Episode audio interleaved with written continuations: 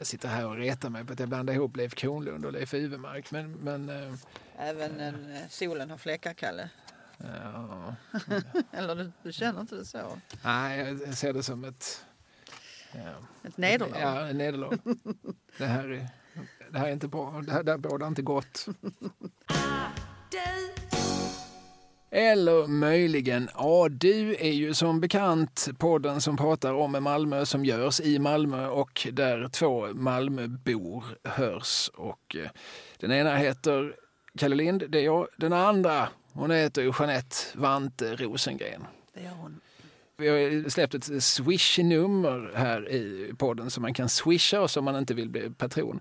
Då är det en man som heter Tobias Nydesjö. Han har satt in en slant och skrivit som kommentar mest till Vante. Lyssnar. Den, den, den pengen, ska, när vi sen fördelar pengar så ska vi se till att, att du får den, stora delen av just den, den kakan. Ja.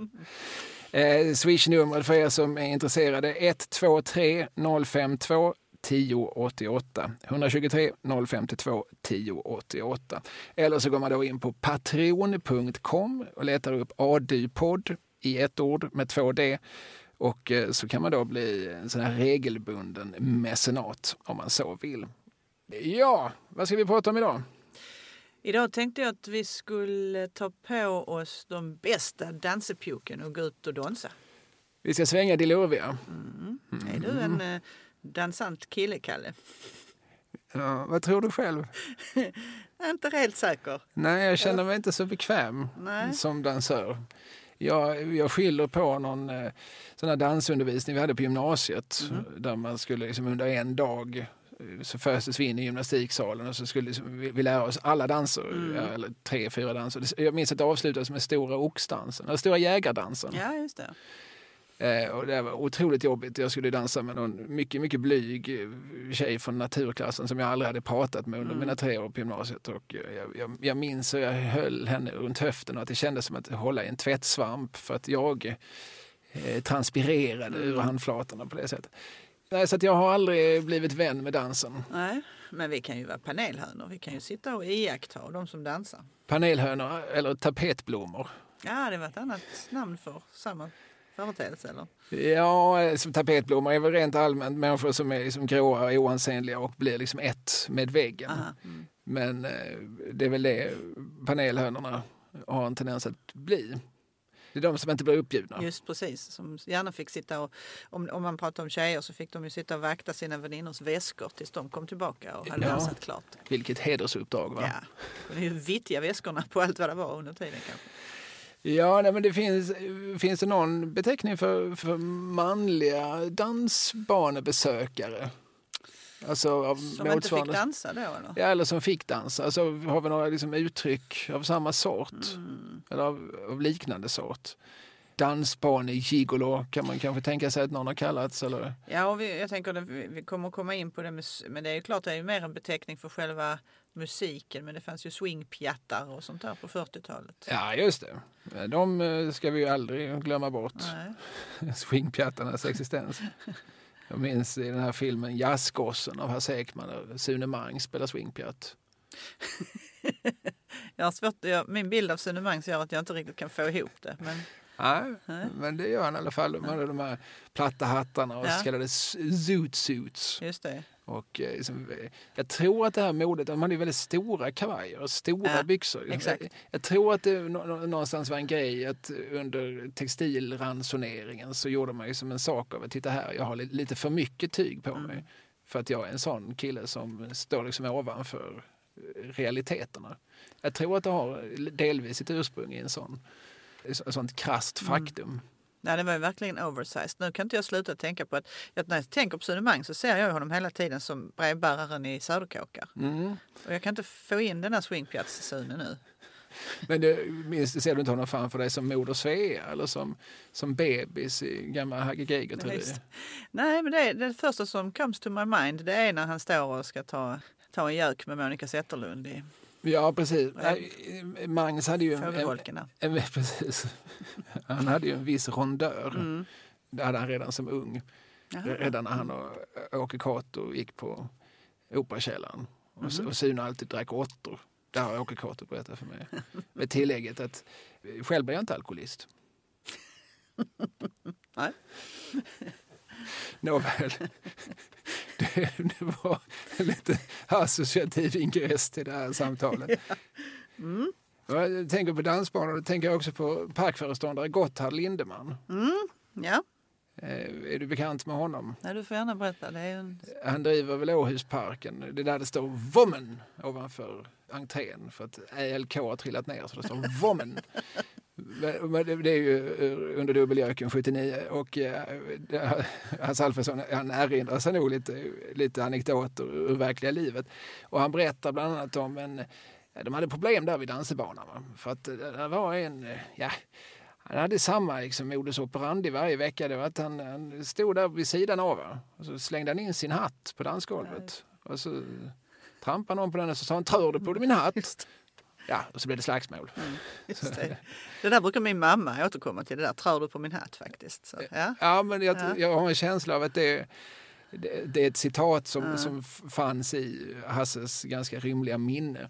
Att det säkert har funnits både en och två personer som har haft det här som någon sorts princip. Nu ska jag liksom ner till dansbanan och liksom i frustration då över att kanske inte få dansa så mycket. Och, Mm. ja, och dessutom kanske har stärkt sig lite. Han har stärkt sig under västen. Han är modig och stark som få. Som alltså Absolut. i sin dansbaneskildring. Dans på Vejbyängen. ja, visst. Eh, ja, men så att, eh, att man liksom medvetet eh, liksom triggar igång någonting. Nu tar man av sig hatten och slänger in den. Vad fan tör du på min hatt? Ja. Och sen så har man liksom skäl att börja ta fram nävarna. En lätt provokation, ja. Mm. Det här, vi målar upp lite grann nu eh, Mm. så här li- lite scener från eh, olika svenska dansbanor genom, genom historien. Precis. Vi ska ta oss till ett antal olika hak Ja, i, i Malmö. Jag tänker att det det är du som får ha kollen här. Jag, för att jag, det här är inte riktigt mitt område, märkte jag när jag skulle börja titta på detta. Jag hamnar ju mer i liksom, ställen där folk kanske mer har stått vid en bardisk. Det säger kanske någonting om hur jag har roat mig.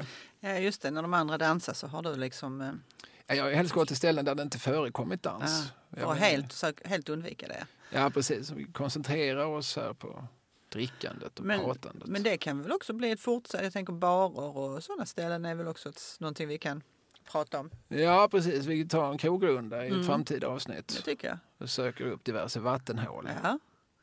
En bra idé. Mm. Men idag så ska vi liksom koncentrera oss på motionen. Precis, och då tänker jag att jag skulle börja med att muntra upp dig lite med att om vi nu tänker oss att vi reser i tiden, det gör vi ju alltid i de här poddarna. Men eh, du bor ju på Gamla Väster, Ja, på Engelbrektsgatan, ja. nummer. Ett. Om du nu hade varit, tänk dig nu att det är en halvdassig fredagkväll i ditt liv. Du kan resa i tiden, du Mm. kanske är någon gång på 50-talet. Och så tänker du, nej, nu så ska jag liksom mota tristessen i grind. Nu ska jag ta på mig min finaste tyrolerhatt och mina lederhosen. Alltså så pass? Ja, som du har. jag är på någonstans. så gott humör. Alltså. Ja, absolut. Och så ska du släntra ner för gatan till nummer fem på Engelbrektsgatan. En väldigt kort sträcka för dig att gå. Mm. På ett, ett hörnhus som fortfarande finns kvar. Det vetter mot uh, Jönsfilsgatan blir det väl va? Just det. Ja. Och då går du först in i en restaurangdel. Eh, Stället heter alltså Trånga Västen. Mm. Invigs den 1 december 1956. Och du är lite hungrig och så, så att du går först in i restaurangen. Jag tänker att där är en eh, massa rödblommiga och glada gäster som sitter och dricker eh, skummande öl i bulliga glas sådär, och äter knackwurst och bockwurst och pumpernickel Ja. och surkål. Ja, du, du, du målar upp en fin bild här. Ja. Samtidigt är det här restriktionstidens Sverige så att, eh, jag vet inte hur skummande ölet var. Men, men absolut, Jo, jo. vi fortsätter på din bild. Din bild är bättre än min. Och sen när du är mätt och glad och nöjd, då vill du ju dansa naturligtvis. Ja, såklart vill jag det. Då kommer den Bayerska stämningsorkestern. Till Nu undsättning. snackar vi. Då blir det dans. Då blir det tyrolerdans och vad det nu kan heta. Det är Alpens ros och gamla Edelweiss, Mm. kanske. Något sånt. Jag citerar nu Povel Ramel, Sorglösa brunn, där han beskriver sådana här brunnsoktett. Och det är ju, nu är vi på 1900-talets början. Mm. Men det är ju just sån här, liksom en liten blås och tätt han beskriver. Åtta tjocka gubbar, alla röda som oxkotlett, tutar horn och klarinett och S, kornett, stup i ett, stup i ett. Eh, det är kanske så lite grann musiken låter. Ja, men det Den är väldigt bläckblåsbaserad. Absolut. Och, eh, och eh, sådär lite umpa umpa. Alltså det är ju upptempo hela tiden Mm. Man måste göra av, sig av med all den här bockwursten man har ätit och komma igång på dansgolvet. Och det, det, liksom, det blev så mycket... Eh, man, man dansade så intensivt så att den sista krögaren som drev det här stället lite längre fram i tiden nu, han hette Sven Kvist. Och han sa så här att mestadels var det high life med dans varje kväll. Inte sällan på borden. Nu pratar vi. Ja. Jag försöker föreställa mig detta liksom när man går förbi där eh, Ja, idag är vanlig det, tisdagkväll. ja, nu är det nog ett bostadshus. Ja. Eh, I huset i, i fråga, det ligger alltså mitt emot Bosses hörna som är en liten tobaksaffär, snett mitt emot Mm. Noir. Exakt. Ja. Eh, Och ja, Lejonet och björnen. Det ligger ju också. just det. Ja.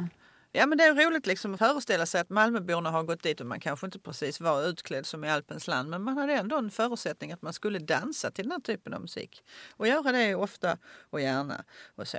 Men till slut så tyckte då restaurangledningen att det var lite väl livat. Folk kom dit och dansade och drack kanske lite för mycket. Ja, vi har ju ofta tyckt det är ett problem i Sverige att det Mm. har varit lite för glatt. Ja, Det har varit lite för roligt. ja fram med, vad heter det, man ska piska sig.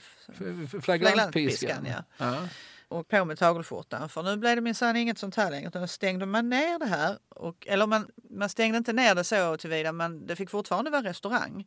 Då döpte man om stället till Engelbrekt. Mm. Mm. Och istället för den här roliga dansstället så blev det en kombinerad restaurang och konstgalleri.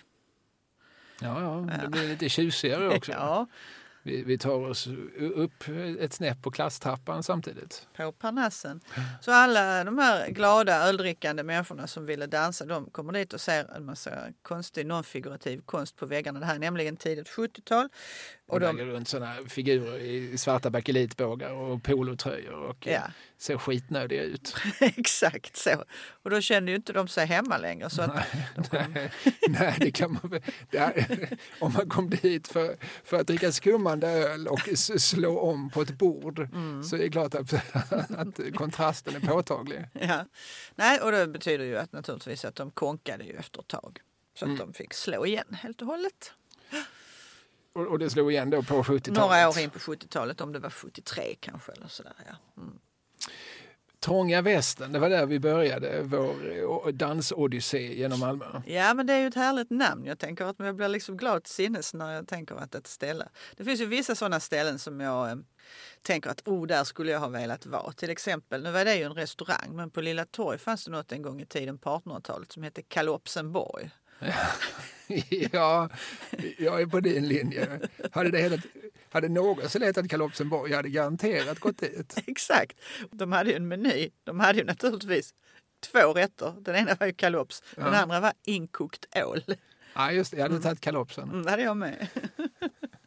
Men i alla fall, när man hör de här namnen så tänker man, jag blir glad. Jag tänker det är roligt, festligt. Ja, Jag vill gå men- dit. Ja, men just det här Trånga västen, liksom, det känns som ett väldigt typiskt sätt att döpa krogar förr i tiden. Man, Mm. man tänker på klassiska Stockholmskrogar som Tennstopet och, och sådär. Alltså att man har någonting i bestämd form. Brända tomten Mm. Ja. fanns ju också i Stockholm. Far i hatten Mm. lite grann i samma härad här. Eh, som ju är ett namn med eh, anor. Mm. Ja, jag tyckte man skulle återgå till det sättet att namnge Mm. krogar. Det är som trevligt just att det, det, det här, att det är bestämd form, att det är det där stället. Nu går jag till Trånga Västen. Precis. Nu går jag till Far i hatten. Ja, Det är så tydligt så att det är dit jag går, Mm. till den bestämda punkten. just det. Och inte något sånt där svårt eh, franskt obestämtbart som man inte vet vad det betyder. Nej, alltså jag tycker ju mycket om det franska och så här, men det är ju svårt att uttala. Mm. Det är gott att äta men svårt att uttala. Mm. Men just det här bestämmer, alltså då har du sen amiralen och baldakinen och Mm. moriskan Just som det. fortfarande finns. Alltså det är ju ett vanligt sätt Mm. har det varit att döpa ställen att, att det heter liksom det där, Mm. Den. Amiralen Precis. med flera. Mm. Men vi kommer kanske till de här Ja, det, det är helt, högst troligt faktiskt. Mm. Några av dem i alla fall. Eh, Ska vi lämna Trånga Västen då? Tänker jag? Ja, nu har det ju blivit galleri och konkat Ja, så nu, inte- nu finns det ju ingen an- anledning att, att stanna kvar. Och dansa där menar jag. Vad ska vi nu då? Nu tänker jag att eh, vi ska färdas lite längre tillbaka i tiden till julen 1939. Därför att då kanske vi går på invigningen av Nordens största danspalats. Och då ska vi alltså till Amiralen. Då ska vi till Amiralen. Det är någonting fint tycker jag. Alltså, alltså nu, nu måste det bygget ha påbörjats innan kriget satte igång men fortfarande, alltså, det var ju fortfarande en tid om man liksom satte örat mot Europa så hörde man ju stöveltrampens eh, liksom, Absolut. inledande trampande så att säga. Eh, och då, nej men nu ska vi bygga ett, ett stort jämrans danspalats där folk ska roa sig. Sen några år senare, har vi pratat om tidigare, med 44 så invigs ju Malmö stadsteater. Alltså, som, som ju också liksom är Nordens största scen. Och så att det finns en, en motståndshandling i det. Eh, ja, det är Absolut. krig. Det, är några, det finns några människor i, i Berlin som vill lägga liksom en brandfilt över glädjen i världen. Men, så jag har väldigt svårt att tolka det som någonting annat än en, än en, just en motståndshandling. Det är inte så uttalat gissar jag. För att det var väl mer att det fanns ett behov och en önskan och en vilja. Men, men det blir ju så. Resultatet blir ju det. Absolut. Och mm, man såg ju till det här faktumet ändå att människor fortsatte ju att roa sig. Även om det var svåra tider och det var ransonering och det ena med det andra så ville man ju ändå leva sitt liv. Liksom. Ja, och kanske ännu mer. Mm. Om det är liksom 23 timmar av träldom så Ja. kanske man vill ha en timme av lite guldkant. Precis. Och det kunde man ju få då här. Det- är lite roligt för att det är till och med stadsarkitekten Karl-Axel Stoltz också som ritar det här. Som lite elakt av, eh, eller elaka tungor kallar det för hangaren. Mm. Initialt, för att det ser ju lite grann ut som en förvaringsplats för flygplan helt enkelt. En funkisbyggnad på det sättet. Jag ska vara ärlig, jag har aldrig varit inne på Amiralen. Nej. Jag har bott i dess omedelbara närhet. Jag har gått där förbi ett antal tusen gånger. Mm. Och nu har det lite grann blivit en sak jag bestämt mig för. Aha. Att jag, jag ska, för att min plan är att jag ska fira min 50-årsdag där. Ah, du ska hyra hela... Ja, och, det, och det ska också vara första gången jag går in där. Ah. Det, det är sånt, sånt här som jag ligger och tänker på på kvällarna. Men du, där är ju plats för så oerhört många så då tänker jag att jag kanske till och med kan bli bjuden. Risken finns. Jag ser fram emot detta. Ja, men du är nog med bland mina sex, 1600 närmsta vänner. Det tror jag. Ja, vad fint. Ja, På ja men plats precis. 1517 faktiskt. Vad sa du? Plats du är på 1500. plats 1517. Ja, tack. Mm. Ja, men det är ju rätt roligt att du säger för det är just 1600 människor är det ju som går in där. Ja. Ehm, och det är ju stort naturligtvis. Eh, Och man kunde ju inte dansa alltid så man använde ju den här arenan till brottning och boxning också. Just Det det. var en idrottsarena likväl en- som en dans. Och det var det från början, för det har Ja. det nog varit även på senare tid. Alltså, Alla sorters eh, liksom, större evenemang. Mm. Jag, jag vet inte hur mycket Amiralen nyttjas, alltså, med, med liksom pandemiförbehållet, då, men innan detta skedde så vet jag inte hur, hur nyttjad den är. Jag, jag har förstått att det då och då kommer hit liksom, enorma storstjärnor från den persiska Mm, världen, den arabiska världen och så här, som liksom går liksom fullkomligt under min egen radar men, men som ju drar då iranier och araber från hela Skåne. Ja men precis. Och den nuvarande ägaren heter Berus Hamsei. Han, eh, han har varit min chef en gång i tiden faktiskt. På en, han ägde en liten livsbutik på Amiralsgatan som hette Thomas Livs. Detta är alltså på 80-talet. Jag var väldigt ung. Extrajobbade där. Och eh, det var så roligt med Berus för han, eh, han, har, han kommer ju själv från Iran då. Så han sa, eh, det var förra ägaren som hette Thomas, Thomas Livs. Kalla mig Thomas när kunderna hörde, sa Berus till mig. Va? Så varför det? Du heter ju Berus. Ja, men det är inte en jävel som kan uttala det så det är bättre vi kallar mig för Thomas. Mm. Pragmatiskt. Men sen gick han ju vidare i livet och har blivit sån här nöjesentertainer på olika sätt och äger numera då, eller han, vad heter det, Driver. arrenderar ju, Ja. Mm. ja precis. Eh, Bland annat Amiralen då. För den här klassiska dansmusiken, den, spelar vi inte upp så ofta längre på Amiralen? Nej, eller? jag tror de har haft en hel del eh, de senaste åren ändå lite sådana dansbands events och galor. galor. Ja. Ja, just det. Jag tror att hela den branschen väldigt mycket har omorienterats till en sorts eh, liksom galakvällar. Alltså den här sortens, eh, de här fyra timmars spelningarna som man känner igen från, ja, från 70 och 80-talet. eh, När Janne Loffe i repmånad åker in till stan för att förlusta sig så står väl, om det är Skytts, eller de står och spelar den här Eva, strippan från Trosa i alla fall. Ja, ja, ja. Mm. En gammal, Mm, gammal dänga Ja. väldigt 70-talsaktig. Eh, nej men så var det ju, liksom, det var ju en, en spelning för ett dansband var ju fyra timmar. ja, precis. Och, eh, och, och oerhört intrikat sådär med varannan damerna. Mm. Så nu ska, ska de här bjuda upp och det var ju liksom, eh, sångaren förväntades ju vara lite grann som en, som en squaredansutropare. Alltså Mm. den, den som, som har liksom koll och styr upp det här. Nu, nu är det detta som gäller. Nu är det en slowfox och nu är det en bugg och sådär. Och så ser det nog inte ut längre ens inom dansbandsmusiken utan nu är det, alltså det dansas ju fortfarande men det har ju allt mer blivit en, en sorts konsertverksamhet där de spelar mycket kortare set och Mm, med en stående publik snarare än en dansande många gånger. just det. Ja, men precis. Eh, Men jag, jag tänker att på, eh, på 40-talet så blev det också så, om man nu ska gå tillbaka liksom till pre-dansbanden så, så eh, utbröt ju också moralpanik. Man Mm. pratade om det så kallade dansbaneeländet. Va? Mhm. Mm. Och det var, eh, ja, det var många, framförallt präster i Sverige som reste runt och predikade om hur eländigt detta var. Och en av dem som var värst, som man utpekade som ungdomens förförerska, det var ju Alice Babs. Ja, just det. Ja. Ehm. Slyner som hon skola hava smisk på stjärten. Är detta ett citat? Ja. Vem har sagt det? Eh, Det var dåvarande chefen för STIM Oj, oj, som oj. jag tror hette Erik Westberg. Hon svarar på det i en sång där hon just de, somliga säger att en sly när jag är. Eh, Hon, gjorde, alltså, hon var 16 år när hon gjorde filmen Swinget-magistern. Eh, Hasse Ekman skrev manus och eh, sångtexten. Kai Gullmar komponerade den fantastiskt trallvänliga melodin. Mm. Shamil Bauman regisserade filmen. Anders Sander producerade.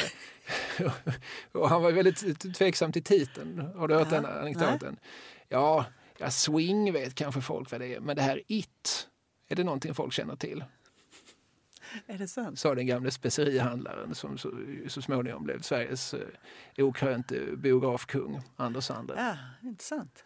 Mhm. Eh, det, ja, han var mycket skeptisk till att släppa en film med en så svåruttalad titel som Swinget ja, Magister. ja, nej, men det, det, många kanske snubblade där på... Ja, 1944 är Mm. ju inte engelskan ännu som ett särskilt eh, spritt språk i Sverige. Alls. Så att eh, analysen var säkert, säkert korrekt. Men det här blev en enorm succé och hon fick ju då liksom ett sånt där monumental genombrott som kanske det kan jämföras med Carolas 83 eh, med Främling. Mm. Och, eh, men som sagt, hon var en ungdomens förförerska. Ja men absolut, hon var ju, det var ju djävulen själv och, och nalen i Stockholm, det var helvetet på jorden. Men det stannar ju inte där. Synden stannar ju inte i huvudstaden utan Alice Babs kom ju hit. Så att när hon är här eh, i december 1940 och då är ju amiralen fortfarande hyfsat nytt, det är bara ett år gammalt. Då är det så alltså utsålt, eh, 1600 människor på plats inne och hundratals får vända i dörren. För att alla vill ju se henne, så det fick ju motsatt effekt på något sätt när man och det är ju också den här tiden med, med det är ju swing, swingpjattar och Barbro Alving, alltså signaturen Bang, journalisten, hon skrev, beskrev swingpjattar på följande sätt. Swingpjatten utmärkes av en insjunken kropp som slänger i rocken som kläppen i en klocka. Med byxor som sugrör, hatt som regnskyddet på Stureplan och kavaj med stjärtlapp. Då kan man ju liksom föreställa sig hur många av de här killarna såg ut som kom för att, för att lyssna på, Det, det är en ganska adekvat beskrivning faktiskt.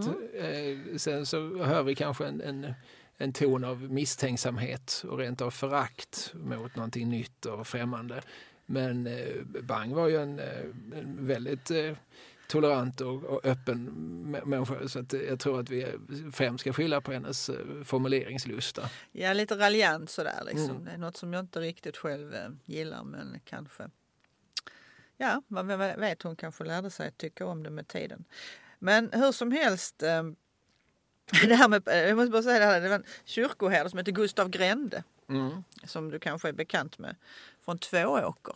Han for land och rike runt och protesterade mot Alice Babs framförallt, men dansbaneeländet eh, överhuvudtaget. Och han kom ju naturligtvis också upp till amiralen då, för amiralen vill ju visa att vi är till för alla. Det är inte bara de som dansar och ungdomar som ska roa sig, utan kommer det någon som vill säga något annat så släpper vi in dem också. Och då blev också fullsatt när Gustav Grände kom.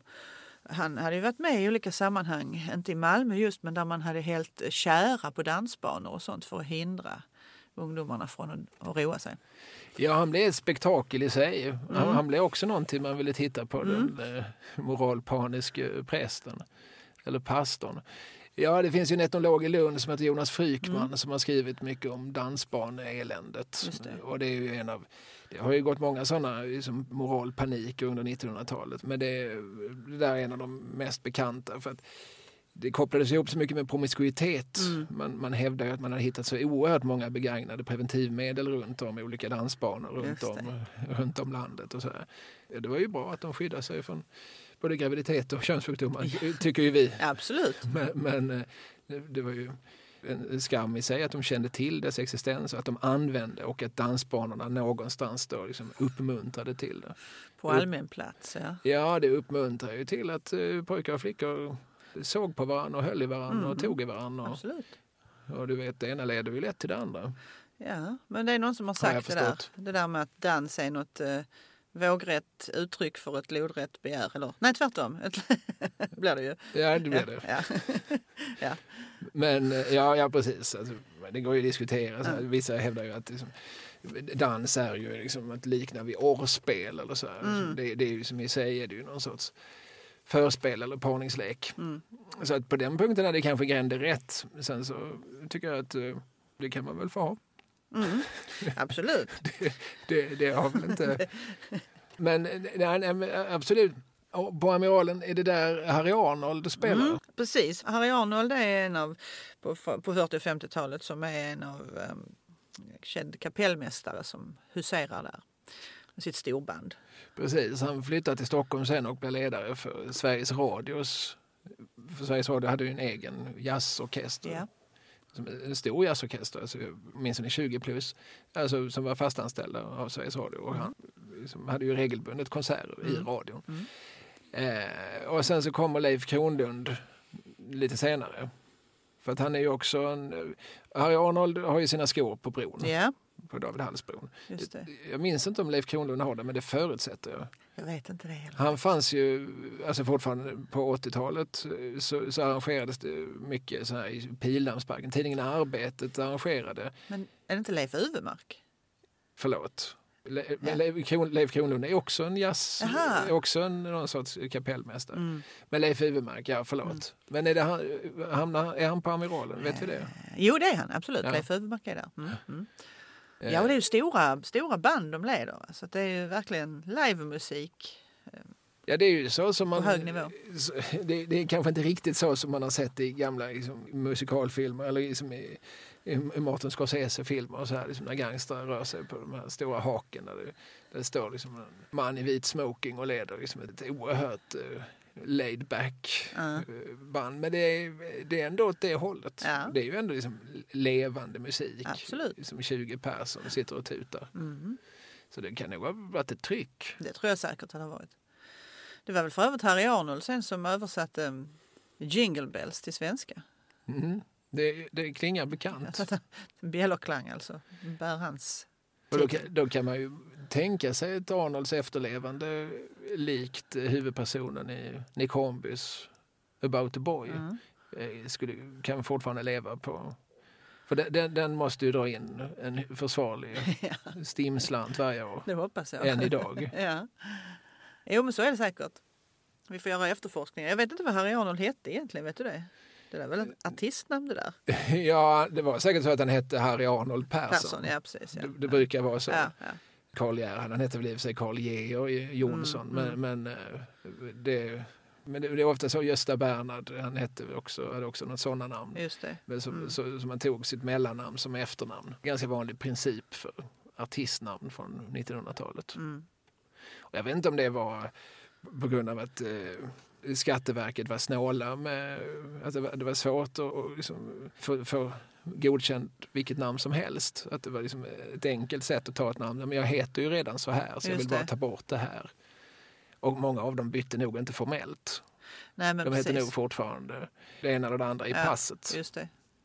Och så blev det någon sorts eh, nom de plume eller vad man kan säga. Just det. Alice Babs heter ju Alice Nilsson. Ja, Babs var ju ett eh, namn som under någon av de här väldigt... eh, Det fanns lite olika, olika kvinnor som, som hade stor inverkan på hennes karriär faktiskt. Alltså dels eh, Kaj Gullmar som var ja. kompositör. Och sen så fanns det någon som hette Åkerblom. Vera Åkerblom som hade ett skivbolag som hette Husbondens röst. Och eh, sen fanns det någon som hette Gull någonting Mhm. kanske, som drev en skivbutik där Kaj Gullmar också jobbade. Det är någon av dem som såg den unga Alice Nilsson och sa du ser ut som en Babs. Jaså, och vad var det för någonting då? Det är det ingen som vet. Vad roligt. Och så blev hon Alice Babs. Ja, Och så blev Lill-Babs Lill-Babs bara på grund av det. Ja, precis. Ja, men, eh, till att börja med så är nog bara Alice Babs, hon heter nu till, står nog Alice Babs Nilsson. Alltså, för att Alice Nilsson var lite för generiskt, lite för Ja, anonymt. ja. Vi behöver någonting som Just sticker det. ut lite. Och sen så på sikt så tog hon sig det nog eh, som namn. Fast hon gifte sig ju sen Sjöblom. Ja. Och döttrarna, Titti Sjöblom heter ju dottern. Och hon har inget Babs i sitt namn. Jag, tror, jag vet inte. Ja, det här får vi undersöka till Mm. ett framtida program. Nu är ju Alice Babs från Västervik så hon har inte så mycket med... Nej. Hon är ju jämte Björn Ulvaeus Västerviks stora musikexporter. Mm. Mm. Eh, Det är ju påfallande många för så stort är ju inte Västervik. Nej, men och så stora också dessutom. Mm. Ja, det är ju inte vilka...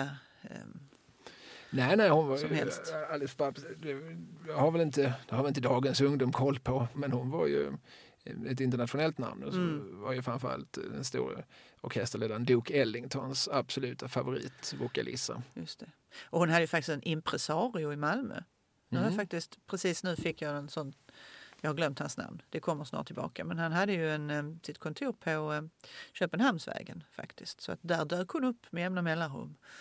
Och ja, han hjälpte henne med att styra sina turnéer och så. och så. Mm. Ja, ja, detta kände jag inte till. Eh, Det finns eh, i Christer Borgs bok Mina nöjesbekanta. Förvånar mig inte ett dugg. Nej, Christer kände naturligtvis den här mannen vars namn jag snart kommer på. Ja, Christer Borg, för eh, de lyssnare som eventuellt inte är bekanta, han skrev alltså på Kvällspostens nöjessidor i några decenniers tid. Mm. Ja men precis. För ditt förlag har skrivit både en bok om Östen Warnerbring och en bok om eh, kronprinsens Mm. eh, showkrog samt en bok med mer, som är mer associativt uppbyggd. Mina nöjesbekanta Precis. från A till Ö. Ja, olika personer han har mött och träffat och inte så sällan lärde känna och blev god vän med faktiskt också. Nej, och där finns lite pikanta berättelser om när Anita Lindblom får kissa i någon Champagnekylare. Ja, den är rätt rolig. Ja. Nåväl, Ja, ja, ja. det här var eh, apropå amiralen Mm. som alltså har stått där det har stått. Och eh, jag vet inte om det någonsin under vissa perioder har, för, för det är ju ganska vanligt med den där sortens stora nöjesetablissemang att under, om man tittar på dess historia så är det nästan alltid så att under en viss period så har någon frikyrka tagit över. Ja, ja, ja. Mm. Så är det ju med HIP till Ja, exempel eller, eller med, med Baltiska hallen och sådär. Va? Eh, Eller är jag rätt på det? Ja, men precis. Det är ju eh, vad de nu heter. Mm, Mm. precis. Ja. Och det som idag återigen heter Babel. Mm. Eh, fast det kanske var en kyrka från början. Frälsningsarmén va, från början. Det var först kyrkan, så se- sen har det Ja. blivit andligt, eller vad heter det, världsligt Ja. med tiden. Ja. Men det, är, men det brukar ofta vara så någon gång under de- dess levnad. Tangopalatset som låg vid Karlskronaplan tror Mm. jag också under perioder hade drivits i någon sorts kyrklig regi. Också Elim där ett tag. Ja, just. Men, Nåväl, men, men Amiralen har, har varit ett nöjes, nöjesetablissemang. Ja, och sen så hyrdes det ju ut till, jag, jag minns särskilt en, jag har en sån här eh, episod från 1984 när eh, det var, skulle vara en hel dag där med USA ut ur Grenada. Mm. Mhm. Jag och min kompis går på Södergatan och det dyker upp någon som vill sälja biljetter till oss. Och det ska vara en hel dag. USA ut ur Grenada. Ja, jag vet vet ju knappt fortfarande var Grenada ligger men Nej, Ja. men USA hörde antagligen inte hemma där så det, det, var nog, det kan jag ställa upp på idag också. nej, helt det gjorde de naturligtvis inte. Men när jag såg setlistan där vilka som skulle spela och det var en hel dag med alla möjliga. Det började ju med en massa fackföreningsledare som höll flammande tal och sen så blev det lite lättare underhållning, lite visa, lite sketcher, lite teater och så skulle det hela avslutas med Dan Hylander, Py Bäckman och Ray Montana Band. Och vi hade då varit där nio på morgonen för att få de bästa platserna längst fram. Jag och min kompis Jörgen sitter hela dagen och avnjuter diverse skådespel. Och när det äntligen är dags för huvudnumret och vi är eh, svimfärdiga för vi har inte ätit och druckit på hela dagen. Då så drar de igång och så spelar de tre takter ungefär på Farväl till Katalonien och sen går strömmen i hela Amiralen. för att aldrig mer komma tillbaka. Åtminstone inte den dagen. Nähä. Det var Så ju det är liksom en sån association jag har till Amiralen. Ja, det förstår jag. Mhm. Att det var ett minne för livet. Och du kanske inte hade minst den här kvällen om det inte vore för detta. Nej, naturligtvis inte. Även en inställd spelning är en spelning. Som en känd rockpoet har sagt. Precis. Mm. Ja, nej, men så att man kunde ju hyra stället, var det jag ville komma till, för olika ändamål. Eh, inte så sällan var det olika galor där, alltså även på 70 och 80-talen. sådär. MFF hyrde in sig ibland när de skulle ha något mö stort möte eller så. Mm. Ja. Mm. Ska vi lämna Amiralen för nu? För jag tänker att det finns fler hak. Absolut, visst är det så. Vi går vidare. Ehm, eh, jag tänker att vi ska ta oss till, ehm, till ett ställe som vi flyktigt faktiskt har berört i en tidigare podd, men inte alls på djupet. Vi ska till Regementsgatan 52, där nu Kronprinsenkomplexet ligger. Mm. Men innan dess så låg där ju husarkasernerna Mm. och ehm, i kronprinsens um, husarregementets gamla underofficersmäss inrättades då 1929 ett dansetablissemang. Och det var det som hette Arena. Mm. Allra först hette det faktiskt Kronprinsen just. Men Ja. sen så bytte det namn till, till Arena. 1937 så bygger man upp en ny stor dansrotunda där 900 personer får plats och den döper man då till Arena. Jämte där ligger sen också det som var cirkusplats och där du nämnde Povel Ramel där hans knep upp kom ibland Mm. och framträdde. Så det var liksom en, en uh, nöjesplätt där i utkanten av staden då. Ja, precis. Det är intressant. Alltså, då har vi ett ganska centralt beläget eh, regemente eh, som, där det finns liksom diverse byggnader och, så, och samtidigt är det ingen som bor där. Så, att, så att det finns en viss elasticitet i vad ett sånt område kan användas till. Man kan liksom riva ett hus ganska smidigt utan att behöva vräka någon. Så, och sen, samtidigt så ska det ju finnas en plan och finnas en idé om vad det som ska hända här sen. Och, och då är det liksom ett antal decennier då det verkar vara lite rörligt på den här, i de här kvarteren. Och då finns alltså arena. Mm. Om Amiralen faktiskt var lite finare, alltså att där gick lite mer eh, belevad ungdom, så var Arena absolut inget ställe för snobbar. Utan det var helt vanliga arbetarklassungdomar som gick dit för unga dansanta Malmöbor helt enkelt. Det här förvånar nog somliga av oss för vi tänker oss alltså att Amiralen ligger ju då vid Folkets park Mm. på Möllevången. Alltså vars befolkning ju alltid har dominerats av det arbetande folket. Eller inte alltid, idag kanske det inte är så. Idag kanske det snarare liksom det arbetsskygga folket, vad vet jag. Medan då liksom västra Malmö, kvarteren, det som idag heter Slottsstaden, har ju haft en mer medelklassig prägel, tänker jag. Absolut, men det är ju inte byggt än riktigt då. Nej. På 30-talet, liksom, början på 30-talet. Så att det, det kommer ju med tiden det. Eh, Nej, men hit, ut letar sig då de här och det var ändå, man ska säga, det var kända orkestrar som spelade upp här. Det var Gösta Tönnes till exempel, som var också en sån här känd orkesterledare. Och eh, en av hans pianister som så småningom eh, lockas till Stockholm, han känner du väl till. Gunnar Svensson nämligen. Började Just det. här, eh, Som, ja precis, och som sen sitter på Nalen, som, alltså nationalpalatset på Gata Regerings 74 i Stockholm. Men som ju framförallt blir Hasse Tages eh, huskapellmästare, husackompanjatör och huskompositör. Mm. Eh, Mycket fruktbart samarbete från deras första revy 62 till ja, det är väl Fröken Flegmans mustasch 82 som är det sista de gör tillsammans. Han dör 95. Mm. Eh, Men eh, ja, en, eh, också en robust man. Mm. känd för sina dåliga vitsar. Mm. Det var ofta, de, I sina revyer så hade de ofta liksom en liten, liten plats för Gunnar Svenssons vits. Ja, nu ska ni få höra en riktigt dålig vits. Gunnar, ja. så hade Gunnar. Det var han som bland annat drog den här om att det bor så segt folk på Kolahalvön. Ja. Ja, det, det var nog hans bästa. Eh, ja, ja, ja, men han, han började sin karriär i alla fall. Eller han kanske, jag vet inte om han började riktigt någon annanstans, men i sin ungdom spelade han på Arena i Malmö. Mm. Eh, Med Gösta Tönne. med Gösta Tönne och sen fanns det såna här eh, andra orkestrar. Putte Wickman spelade, Mm. Arne Domnerus, eh, Tore Erlings och sådär. Så att också såna, Alice Babs kom hit också och Povel Ramel kom också hit. Så, så det är liksom stora tunga namn. Och 1945 så använder man arenan som en, en scen för en filminspelning. Då är det nämligen en film som heter Sten Stensson kommer till stan Mm. Med Nils Poppe. med Nils Poppe. Och eh, i ett nummer där han tillsammans med en kvinna som heter Ulla Norgren dansar. Alltså det var ett dansnummer som heter Hela Sverige dansar jitterbug. Mm. Det spelades in då på arena. Jag minns det här numret väldigt tydligt. Jag såg den här filmen på alltså en reprisbiograf på Kapitol i Eslöv någon gång på 80-talet. Eh, Det är det enda jag minns från det. Ja. Väldigt eh, vildsint, väldigt anslående dansnummer. Nils Poppe var ju en dansör Mm. av internationell klass. Han var ju där uppe med Fred Astaire och och Gene Kelly och, och, och, och de här. Mm. Eh, Och är ju mest känd för numren han sen gjorde med Anna-Lisa Eriksson i, i filmer som Blå jackor och sådär. Men, men eh, i väldigt många av hans filmer så finns det ju dansnummer av liksom närmast akrobatisk kvalitet. Mm. Han hade en eh, koreograf som hette Albert Gobier. Just det. Och de jo- jobbade ihop till de var 80 plus. Mm. Han följde med Poppe senare.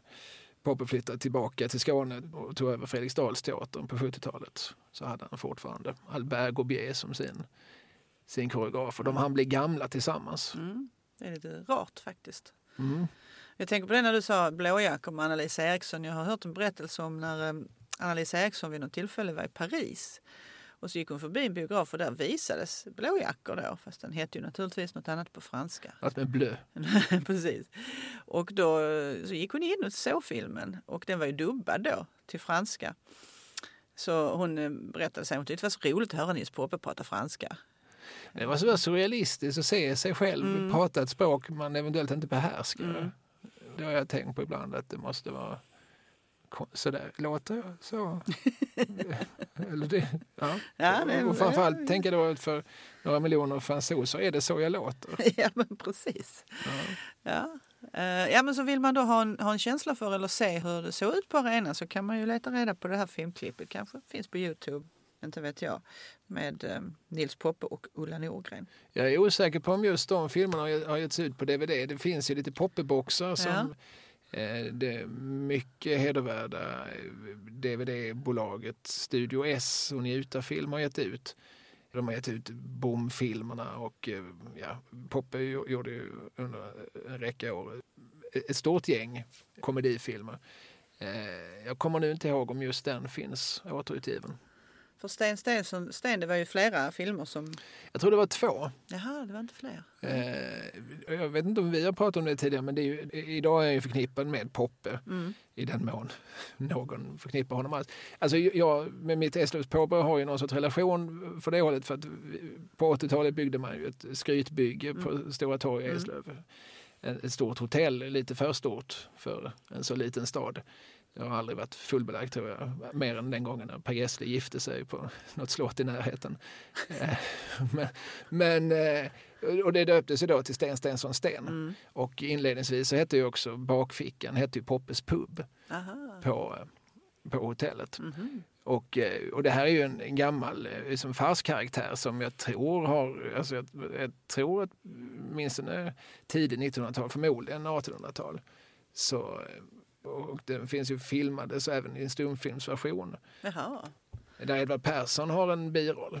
För han är någon sorts uh, förläst Ljuset Lunda. från Lund. Ja, mm, mm. Han, han är ju någon sorts, eh, ja idag skulle vi kanske kalla honom Asperger eller så. Mm. Alltså, det är det som är det roliga, att han, han lär sig liksom allt. Han lär sig även sidnumren och så, så han har Mm. en slags fotografiskt minne. Men är ju då, Rainman i ja, men- och så är han ju då inte så socialt kompetent och så här, och förstår inte riktigt vad, vad flickor är för något och så. Mm. Och det är där humor uppstår. Mm. Ja. Och jag tror att den här Jitterbug-scenen, där är det väl lite så att Sten Stensson, Sten han kan ju inte dansa, han slits med i dansen så att han kastar sig runt som en grytvante mellan, mellan flickorna. Liksom. Mm.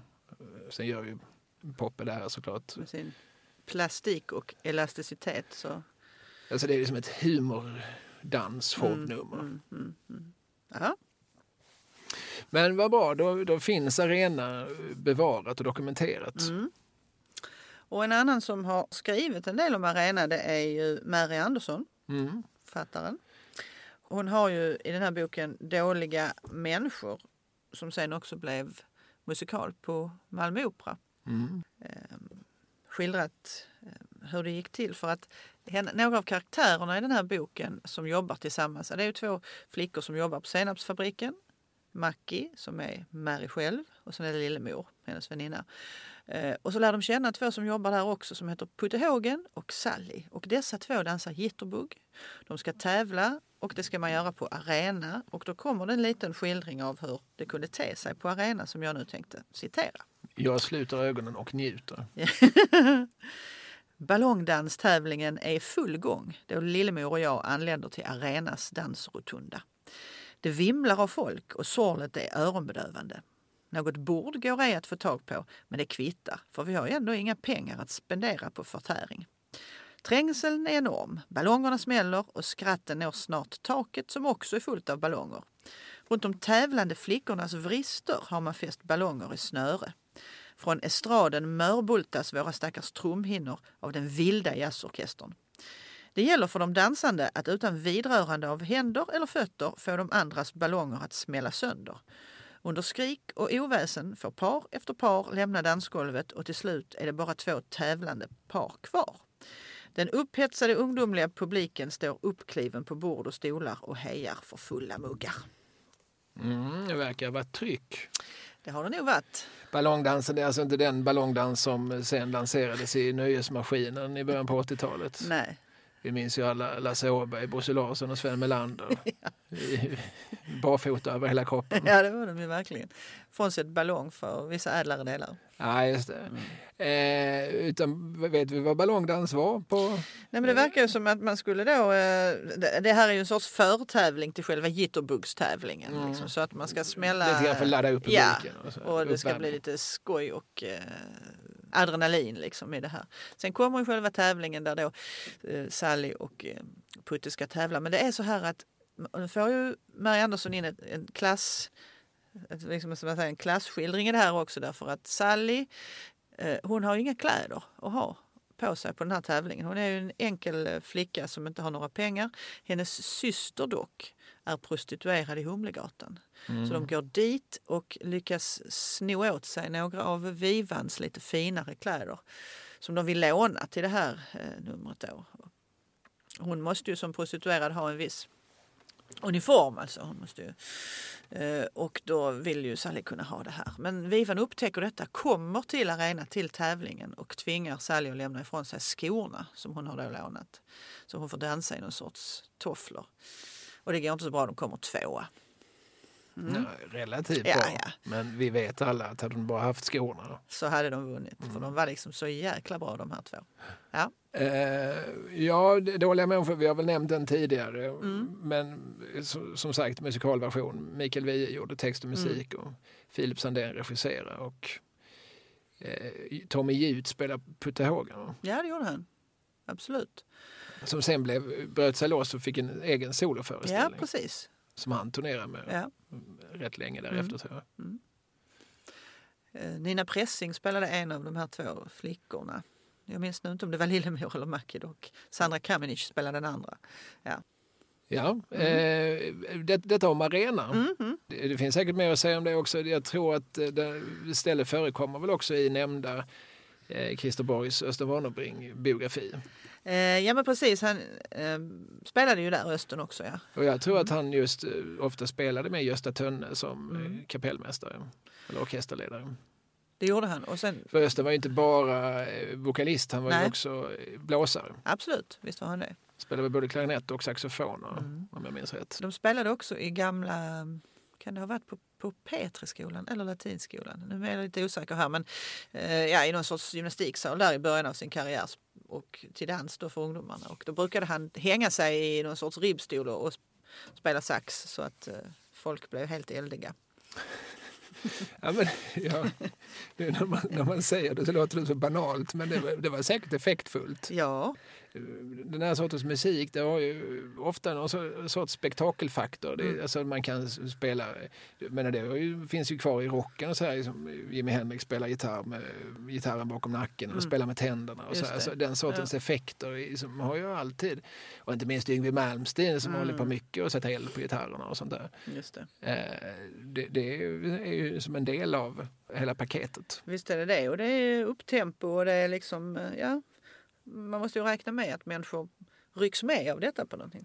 På något sätt. Ja, och och det är också så vid, vid ett givet läge när man tänker att nu kanske liksom, publikens entusiasm håller på att mattas. Då är det bra att kunna slänga in någonting sånt. Nu hoppar jag upp i ribbstolen och lirar och då Mm.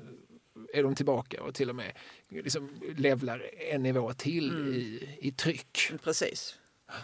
Ja, det skulle vara härligt att få vara med om det, tänker jag.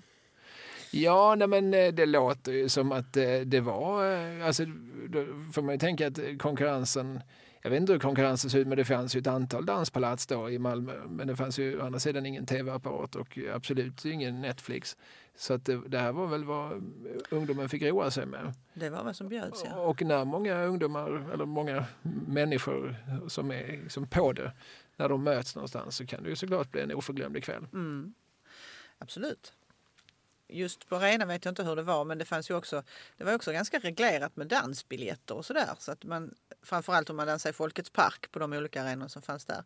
Det var inte så att man hur som helst, du och jag kunde inte gå upp och börja dansa utan vi var ju tvungna att, att betala för det liksom.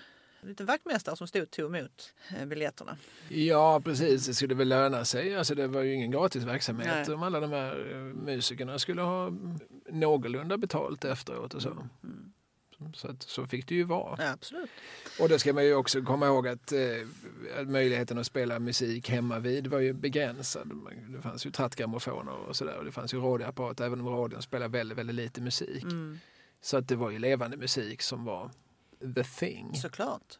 För, nu- för nu är vi, arena finns eh, fram till Det brinner ner den 1 augusti 1958 faktiskt. Och då, hade, då var det ändå liksom, det var precis någon dag innan den sista säsongen skulle sätta igång. För sen stod ju Hugo Åbergs grävskopor och väntade på att det nya komplexet, kvarteren kring kronprinsen skulle börja byggas.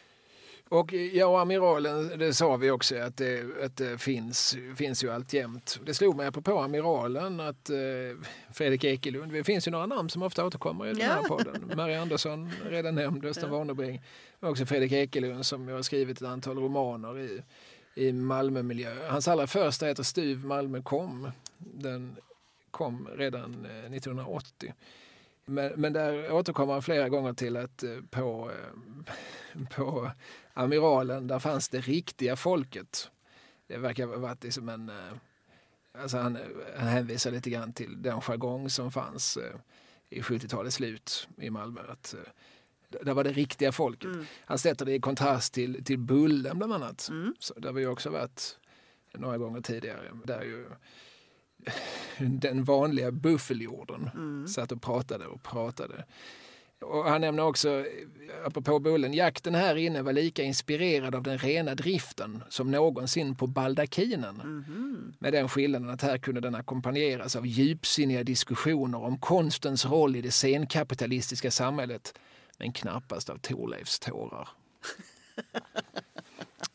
eh, och, ja, precis. och baldakinen kanske vi ska nämna också. Ja men det kan vi väl göra. Um, jag har inte tagit fram några specifika data om just Nej, baldakinen. var låg baldakinen? Ja men alltså i hörnet av Generalsgatan och vad sa vi, Grynbogatan, blir det det? Vi är på Ja. Gamla Väster, vi är där Ja.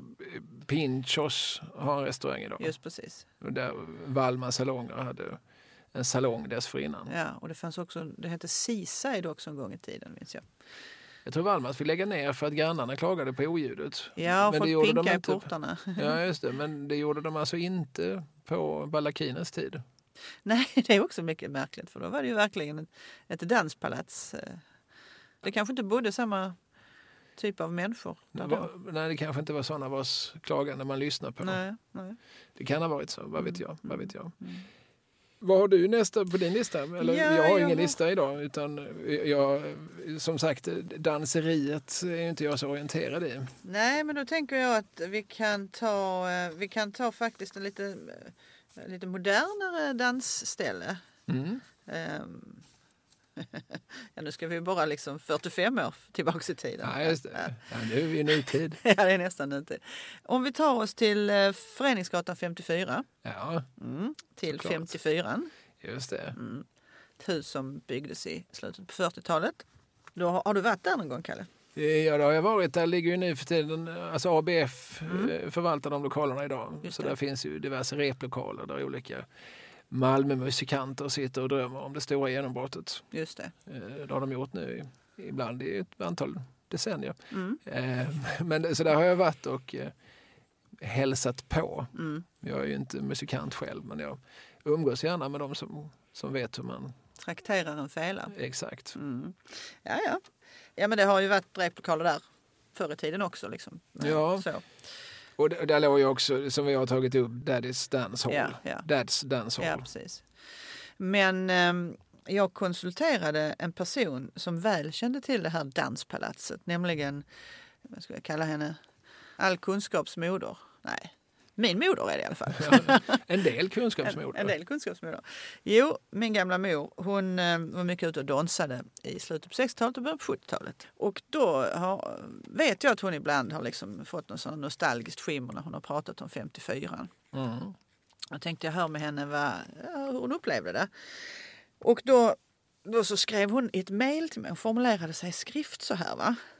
Där, alltså på 54, där spelade diverse prominenta orkestrar.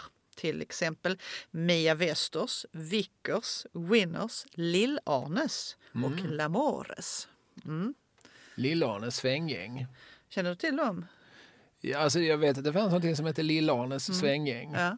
Jag tror att Lill-Arne, jag kan ha fel, det kan finnas flera Lill-Arne, men jag tror att han hade rötterna i det som heter Vårat gäng. Aha. Eh, det här är som en revykonstellation på Södermalm i Stockholm. Där ju också Alice Babs delvis hade Mm. rötterna. Britta Borg var med, Mm. Elisabeth Bodin. Leppe Sundevall, mest Mhm. känd som kung Louis röst. Ah. Eh, Men det var ju som en generation som kom ur den här revyscenen, vårt gäng. Och jag tror att eh, Lill-Arne Söderlund, ja, om det är samma Lill-Arne, Mm, mm. Det finns, har kunnat finnas många Lill-Arne. Mm, men det är högst troligt tänker jag att, eh, att det är han ju. Ja, ja, men möjligheten finns. Mm. Så det var ju, ja, ja, det var ju namn. Ja, det var, och jag visste ju naturligtvis inte någonting om de här banden så jag fick googla och lyssna lite på Mia Westers häromdagen och eh, tänkte att ja, ja. Eh, Så roade man sig då. Nå, i alla fall, mor fortsätter så här. Dit gick folk från hela Malmö, ända från Limhamn minsann. Ett väldigt populärt ställe. Jag var där, hon då alltså, för första gången nyårsafton 1963. Jag har fortfarande kvar den röda spetsklänningen. Mor, alltså min mormor, hade till min fasa ringt dit och förhört sig om det var ett ordentligt ställe. Det är otroligt gulligt. För, vad, vad förväntar man sig att få för svar? Jag, jag, jag svarade också det till min mamma, så undrar hur hon formulerar sig. Hej, hej, är ni ett ordentligt ställe? Ja, ja visst, ja, bra. Ja, frun. Ja, fru Månsson. Ja, Eh, jag blev vansinnig. Jag trodde att de av detta skulle förstå att det var mig det gällde när jag kom dit. Hur jag fick ihop det förstår jag inte numera. Eh, först, på min tid i alla fall, stängde de klockan 24 men det blev ändrat sent till halv ett eller ett. Det var mycket trevligt där. Det fanns ett rum som kallades för bodegan och endast där inne fick man dricka vin. Det tog väldigt lång tid innan Birgitta, någon väninna då, Birgitta och jag vågade oss in där för att beställa en liten flaska Bejas. Mm. Som var något sött turkiskt vin. Skulle förmodligen tycka att det var odrickbart idag. Väldigt vanligt i eh, minnen från en viss generation att, man, att man dricker be- bejas eller bejas. Ja. Eh, och sen, sen så drack de då också, som hon berättar, en Zingo i pausen när de dansade. Det har jag haft mycket roligt åt i min ungdom. Senare blev stället på 70-talet omdöpt till Lejonsalen och då kunde man dricka Löwenbräu där och fortfarande spelade ovannämnda orkestrar där. Annars var det inte så många som satt ner, i alla fall inte på 60-talet, utan folk stod upp mellan dansgolv och borden när man inte dansade. Ja, mången sula har blivit lagd på den parketten, vill jag lova. Man märker var du har fått din uttrycksförmåga ifrån. jag ska hälsa min mor detta. Ja. Eh, nej men det är ju rätt så kul va, att tänka sig att det här också. Sen på 80-talet så var ju jag själv där som ung och då var det rullskridsko-disco. Ja. Man hyrde rullskridskor och dansade till, Ja, det var dem, en, eh, till YMCA och sånt där. Precis, det var ju som en amerikansk fluga som, som varade en, en, en liten parentes där Mm. på 70-talet. Just det. Även här. Ja, I USA finns det väl fortfarande. ja, med all säkerhet. Ja, jag, jag minns i alla fall från den här filmen Monster Mm. med Charlize Theron och eh, Christina Ricci. När Mm. de förälskar sig i varandra så, Mm. så är de just på ett rullskridsko-disco. Ja. Och så spelas ju då eh, den här låten som bandet heter Journey och låten heter, Don't stop believing. ja precis. Mm. Just a small town boy. Mm, Exakt. På 54 blev för övrigt, eh, vad heter han nu då? Eh, Dan, eh, Walterström kanske? precis, Dan Walterström blev Malmömästare i limbo. Jaha, blev det på 54? Ja, Bland han- annat, bland annat, han blev skånsk mästare i Töringelund, Mm. sydsvensk mästare på Sommarlust i Kristianstad Mm. och slutligen Sverigemästare på Nalen i Stockholm. Fantastiskt. Åkte på turné med Chubby Checker. Let's twist again Chubby. Fantastiskt. Hur, hur hög var ribban då? Eh, som lägst lyckas han krypa under ribban när den ligger på 17,5 centimeter. Jäklar, då hade han inte ätit frukost den dagen. Eh, nej, det är världsrekordlågt, Mm. hävdar Per Hägred, också Mm. gammal Kvällsposten-murvel, i sin bok Name Dropping. Mm. Ja, jag tycker limbo är så. Men det, är, det är lite grann som det här vi pratade om, den här ballongtävlingen på arena. Så att det verkar vara ganska vanligt på den här sortens ställen att man eh, ibland arrangerade jippon. Just det. Olika sorters tävlingar och, och, och eh, ja, men där det blir alltså mer spektakel kanske. Än, Mm. eh, Där man står och tittar på folk som kan göra saker Mm. än att man själv dansar och rör sig. Förmodligen var det liksom en del av en kväll för att få liksom lite extra dragplåster en kväll. Att nu slänger vi in en limbotävling här. Och så. Mm. Men det här var tydligen eh, Dag Walterströms eh, språngbräda in i liksom, nöjesvärlden. Mm. Han driver ju då ett antal krogar. Va? Mm, absolut. Och äger, Malmborgen, kvarteret där framförallt. Va? ja, precis. Där vi har Swing In och Sankt Markus och Mm. Privé. Just precis. Eh, men roligt Mm. att det- detta hände också på, på 54. Och han, var, han var ju också inblandad i, i det som heter Club Bongo Absolut. eh, på 60-talet. Mm. Som låg först på Frisgatan och sen på Norra Skolgatan. Eh, nej men tvärtom. Va? Först på tvärtom. Norra Skolgatan och sen så flyttade det till eh, Frisgatan 20 där någonstans. Ja. Mm. Just det. Mm. Men det är kanske ett ställe vi inte tittar så mycket på idag. För, för det är ju mer liksom en, en rockklubb Precis. jag förstår. ja, det kan man ju också komma till i framtiden. Ja, nej, men absolut. Mm. Och vi ska nog prata om, för att det är många ställen att prata om, så Mm. vi kanske vid något tillfälle ska liksom ta upp de här liksom KB och, Mm. och i Club Bongo Mm. och Dad's Dance Hall redan nämnt. Och så. Mm. så det lägger vi åt sidan för nu. Det lägger vi för sig. Mm. Det lägger vi åt sidan i en särskild hög för sig. Just det. För att återigen citera Povel. Ja. Han dyker ju så lätt upp i Ja, konversationer. väldigt lätt hänt att han gör det faktiskt. Vad har du på, härnäst på listan? men jag har en, ett ställe till faktiskt som jag tänkte att vi skulle eh, ta oss till. Och då är det så att eh, eh, jo, jag associerar det här till eh, min ungdom när jag bodde på Söderkulla och åkte 35ans buss in till stan. Då var där en hållplats eh, innan Dalaplan som hette, eller den heter säkert fortfarande, Dalslandsgatan. Mhm. Men busschaufför, det var en särskild busschaufför som han var alltid lite putslustig. Så istället för att säga Dalslandsgatan så sa han Systembolaget. Det låg nämligen ett systembolag mitt över där. Så alla som gick av skulle då känna sig lite, ja, sådär. Ja. Samma humor hade den busschaufför som körde bussen ut till Backagården. Som alltså låg vid, eh, om du tänker dig att man kör eh, Per Albin Hanssons väg förbi Mobilia och så Blekingsborg och så precis till vänster där efter Blekingsborg så låg ett ställe som heter Backagården och hållplatsen kallade han då Änkornas paradis. Sa han då. Så, och det var ett dansställe. Och vi är nu på Kulladal någonting. Ja precis, det det- blir Blekingsborgsgatan 22. Änkornas paradis. Mm.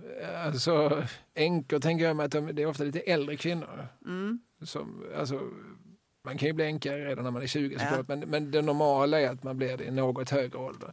Det, det var dit man gick för att, för att skaffa sig liksom, karl nummer två i livet. Ja men så associerar jag också till, och det här stället det hette ju egentligen Valencia och det hade legat innan på Södra Förstadsgatan där det också hette Valencia och sen flyttade det ut till den här befintliga Backagården, vi är nu i slutet på 30-talet alltså. Och, men det blev någon sorts association, jag kan inte riktigt, jag har inte hittat något ursprung till varför man kallade det så här. Men mer Och det kanske bara var han som gjorde det. ja, nej, men det kallades så i folkmun. Ja, okej. Jag har hört många äldre Malmöbor som refererat till det här som ja, änkornas paradis.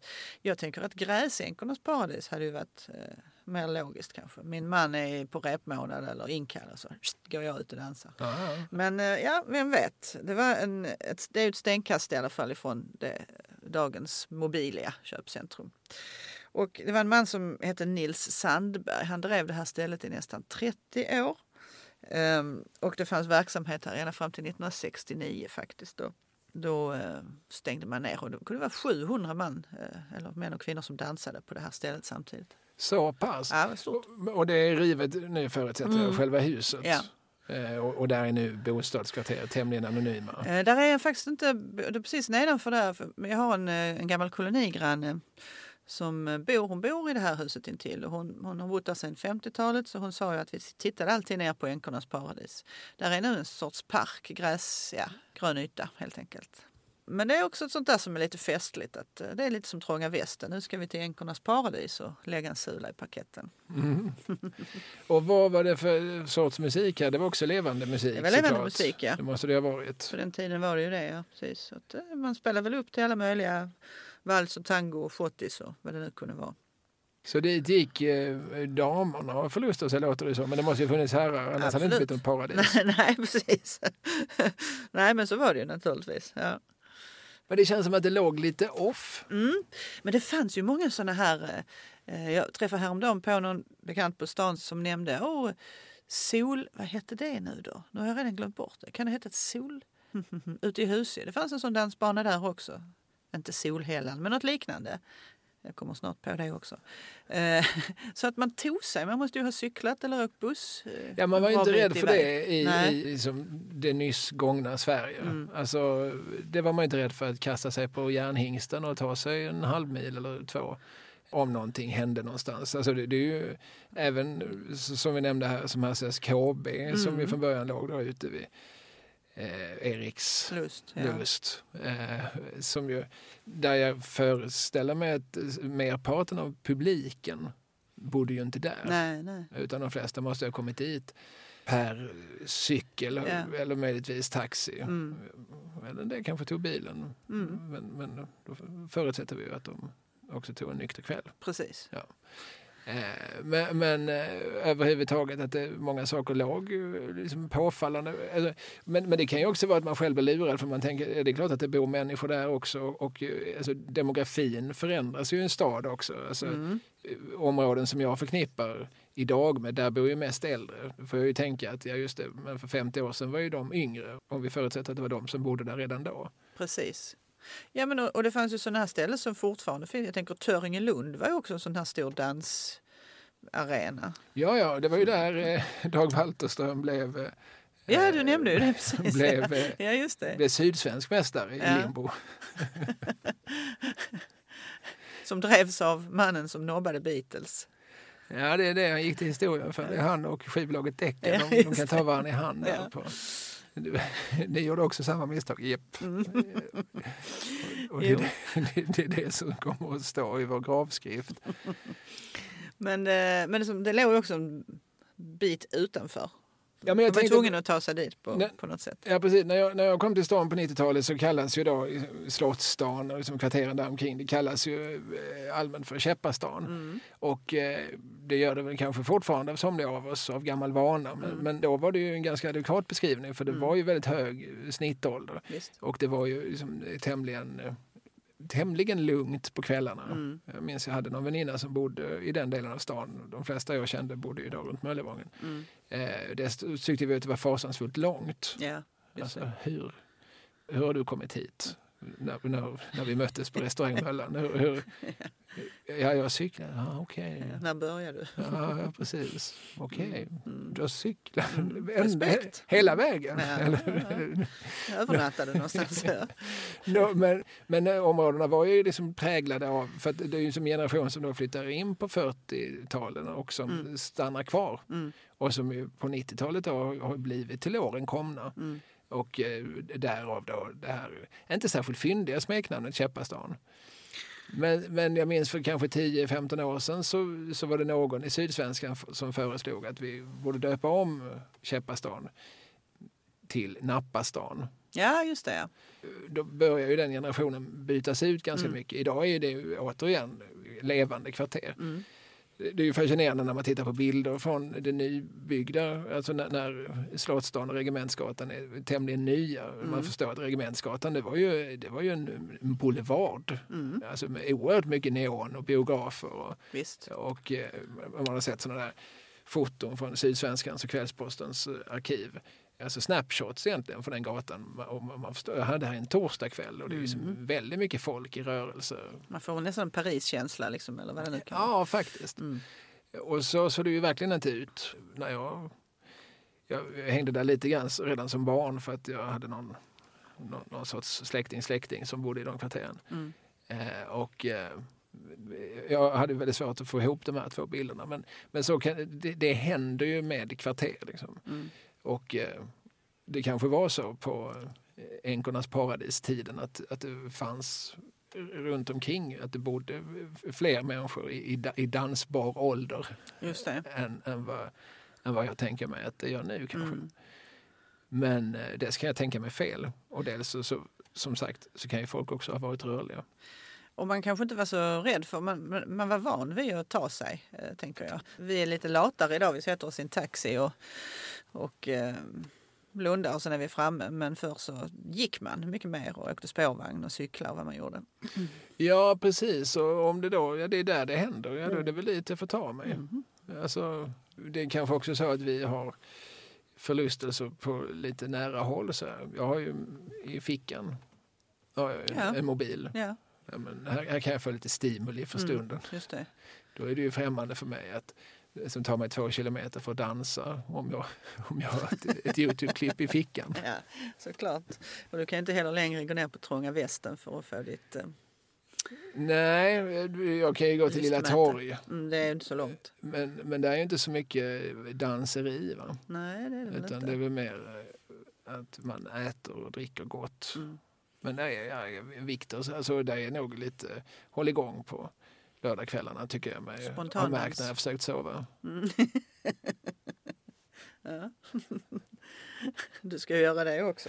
Ja, jag ska ju det. Jag har ju kommit upp i den åldern. Mm. En god lördagskväll innebär ju, åh, nu ska jag få åtta timmars sömn. Ja. Ja, men vi har gjort en liten odyssé eh, kring det Malmö som rörde sig rytmiskt till levande musik. Mm. Ja, det är ju såklart som alltid en massa ställen vi har missat. Man får gärna påminna oss om ställen som vi inte tog upp. Mm. Det är också ett urval som du har gjort här. Jag vill också säga att vi känner ju till andra ställen. Mm. Vi valde att inte välja nämna dem. Eh, jag, jag har några kommentarer från tidigare program som jag tänkte vi skulle så här mot slutet eh, dra upp. Vi pratade, du läste en dikt där potentaten nämndes. Ja, just det. Det var precis ur en em, sån här skildring av eh, språket på Lugnet, var det inte det? Just det. Mm.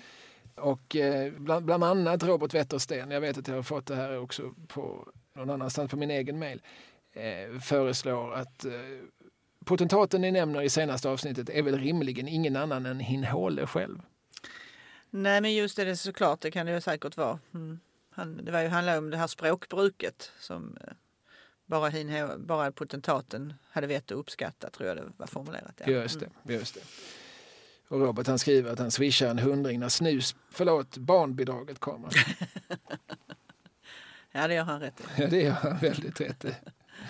Eh, och sen har Ingmar Sundevall kommit med oerhört mycket intressant information om människan Jack Ulvensten. Mm. Som vi ju eh, pratar en del om. Jack Ulvensten var alltså den man som var den verkliga förlagan till Jacques Werups romanfigur Potentaten. Och som också har visat sig vara Bengt Sens biologiska far. Just det, just det. Det berättade du det här med pornografens död och så, ja, släktforskningen på Bengt Sen och allt det där. Ja, mm. just det. Eh, han var född i Västergötland 1911, dog i Malmö 1982. Mm. Han verkar ha flyttat till Malmö i samband med en skilsmässa 1960. Han står då som konstnär efter att tidigare ha kallat sig målare och ännu tidigare varit stamanställd vicekorpral vid I17 i Uddevalla. Mm. Det är mycket information om den här men, men eh, hans främlingslegion, för det här, det här är ju liksom lite dunkelt för att mm. alldeles uppenbart den här mannen berättade gärna om sin tid i Främlingslegionen för den som ville höra. Mm. Vilket bland annat var Jacques. Då. Mm. Men eh, när Bengt Sens hustru, som är en, en väldigt framgångsrik släktforskare, när hon började liksom gräva i detta så insåg hon att karln inte haft något pass. Det, ja. Och eh, då är det osannolikt att han kunde ta sig till Frankrike mm. i efterkrigstidens Europa. Mm. Men eh, förskriver Ingmar Sundevall skriver först att hans Främlingslegions tid verkar i viss mån stämma om man får gå efter hans värnpliktskort där det framgår att han var sjukvårdssoldat vid de fria franska styrkorna i Libanon, Syrien och Marocko 40-42. Han verkar också ha deltagit i spanska inbördeskriget. Men på vilken sida framgår inte. Men sen så har Ingmar återkommit mm. och eh, kommit fram till att eh, jag gissar att det där med Främlingslegionen var något han hittade på när Värnpliktsverket äntligen fick tag på honom och undrade var han hade varit under en specifik tid. Mm. Och inte ens hade gått att få tag på när de dammsög Sverige 1942 för att hitta vapenföra män att ersätta folk som redan hade legat i beredskap sedan 1940. Ja, hur som... Att, han har tydligen liksom själv liksom pratat mycket om att han varit sjukvårdare och sådär. Men, men, eh, så här står det då i Ingmars mejl. Att det var så viktigt att han hade varit sjukvårdare är svårare att begripa. För i Wikipedia-artikeln om honom får man intrycket att han skulle ha varit anställd som dekoratör av Främlingslegionen. Inget av det är väl sant? I vilket fall som helst verkar han ha sluppit beredskapstjänst. Ja, det förvånar mig också att han var gift mellan 65 och 70 eftersom han var ökänd i Malmö under den tiden för att ha ihop det med unga flickor. Mm. Ja, det, det här apropå då en, en, en figur som alltså förekommer i en, får man väl säga, lite spektakulär roman. Absolut. Och, och som, där pratar vi om i förra avsnittet, men man förstår på Werups redogörelse att, att det har någon form av verklighetsbakgrund. Och ja, verklighetens man, han hette alltså då egentligen Bror Sigfrid Ulvensten. Mm. Och eh, levde under sina sista decennier i Malmö och eh, verkar ha varit en filur. Eh, alltså, faktum är att Ingmar har återkommit flera gånger. Men eh, så får jag läsa också det sista mejlet? Jag vet inte om ni vill veta mer om denna bluffgubbe. Men jag konstaterar att det var något skumt med hans värnpliktskort. Han kan till exempel inte ha deltagit i spanska inbördeskriget eftersom han som före detta stamanställd inkallades för mönstring 34, 35, 36 och 37 alltså under tiden för mm. spanska inbördeskriget. Mm. Det visar sig att han måste ha fått någon 1954 att skriva in uppgifterna om spanska inbördeskriget och Främlingslegionen bara på hans egna uppgifter. Mm. I själva verket försvann musikern Bror Jonsson, som han för övrigt hette från allra första början, mm. till Göteborg 37 och flyttade sen flera gånger om året tills han gifte sig i Markaryd 43 och kom under myndigheternas radar igen. Då var han ordningsvakt men kallades målare igen samma år.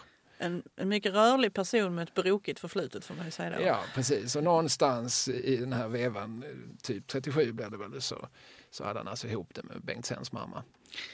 Oj, oj, oj, oj, oj. Ja. Ja. Eh, jag vet inte om någon blev klokare, men, vi, men man får i alla fall en bild av, av en, av, av en man som... Där jag, någonstans, en sida i mig kan jag absolut förstå Jacques Werups fascination för honom när han möter honom, när han själv liksom hänger på lugnet och, och man förstår att det här, den, den här mannen, han har goda historier. De kanske inte är alldeles sanna, men de är goda. Och de är värda att liksom eh, fabulera fritt kring sen. Ja. Mm. Ja, precis. Bygga en roman kring. Så det om detta. Är det någonting annat du vill tillägga? Nej, inte just, jag är lite så trött i fötterna efter allt detta dansande måste jag säga. ja. ja, men då ska du få vila och, och ta en Singo. Och, eh, så då, eh, vi drog ju sådana här patronuppgifter i början. Men patron.com kan man gå in på. Adypodd letar man upp och eh, skänker man om man så önskar en regelbunden slant. Tycker man att eh, nej, inte ska jag väl betala om jag inte lyssnar på varje avsnitt så kan man ju betala för de enskilda avsnitten. Och då gör man det lämpligast via Swish. 123 052 10 88 och så skriv då gärna också ADU eller podd så att det framgår. Så det inte går till Kalles hushållskassa. Ja, nej, precis. Dels så ska ju du och jag dela broderligt och systerligt men dels så verkar det som att Skatteverket också vill ha den sortens Man vill uppgifter. alltid veta Det är så där. himla mycket Ja. de vill veta. De, de, är, ju- de är ju vetgiriga än du och jag. Ja, det är de. Nåväl, vi hörs om två veckor. Och så har vi så då. Det gör vi. Hej. Hej.